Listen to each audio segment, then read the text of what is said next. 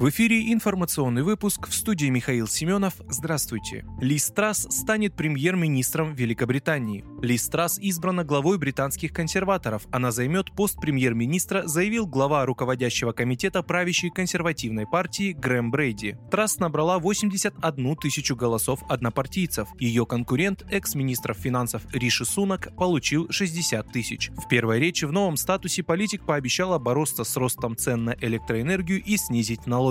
Формально действующий премьер Борис Джонсон передаст полномочия не раньше 6 сентября. В этот же день королева Великобритании примет обоих в шотландском замке Белморал, а на следующий день Трасс ответит на вопросы других парламентариев. В Харьковской области сложившие оружие военные ВСУ смогут вернуться к семьям. Военнослужащие вооруженных сил Украины, которые сложат оружие и откажутся воевать против вооруженных сил России, смогут вернуться к своим семьям в Харьковскую область. Об этом в понедельник сообщили ТАСС в военно-гражданской администрации Харьковской области. Там добавили, что такие военнослужащие, как правило, остаются на подконтрольной России территории, а некоторые из них планируют устраиваться на работу и жить мирно, зная, что их никто не тронет. Под контролем сил России и Луганской Луганской Народной Республики находится часть Харьковской области с районными администрациями в Волчанске, Изюме, Купянске и поселке Казачья Лопань, подчиненными военно-гражданской администрации региона.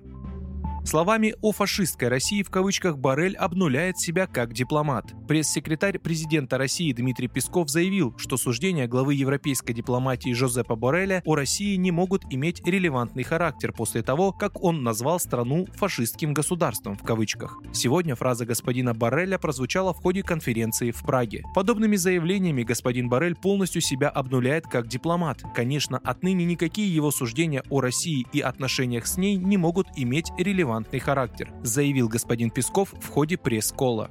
Ранее сегодня Жозеп Борель в ходе конференции Европарламента в Праге заявил об отсутствии конкретного плана для победы фашистской России в кавычках. Позже пресс-секретарь главы европейской дипломатии Петр Стану сообщил, что господин Борель не использовал подобной формулировки. Пресс-секретарь объяснил эту фразу ошибкой перевода. В ходе конференции Жозеп Борель перешел на испанский язык, после чего онлайн-трансляция переключилась на переводчика-синхрониста, а голос спикера отключили. Господин Стана утверждает, что фраза «фашистское государство» в кавычках принадлежала одному из парламентариев, к которому отсылался Жозеп Борель. Суд приговорил Сафронова к 22 годам колонии строгого режима. Мосгорсуд в понедельник приговорил к реальному сроку советника главы Роскосмоса Ивана Сафронова по делу о государственной измене. Кроме того, Сафронова дополнительно приговорили к штрафу в размере 500 тысяч рублей, а также ограничению свободы на два года после освобождения. Таким образом, суд полностью удовлетворил запрос со стороны обвинения. Вы слушали информационный выпуск. Оставайтесь на справедливом радио.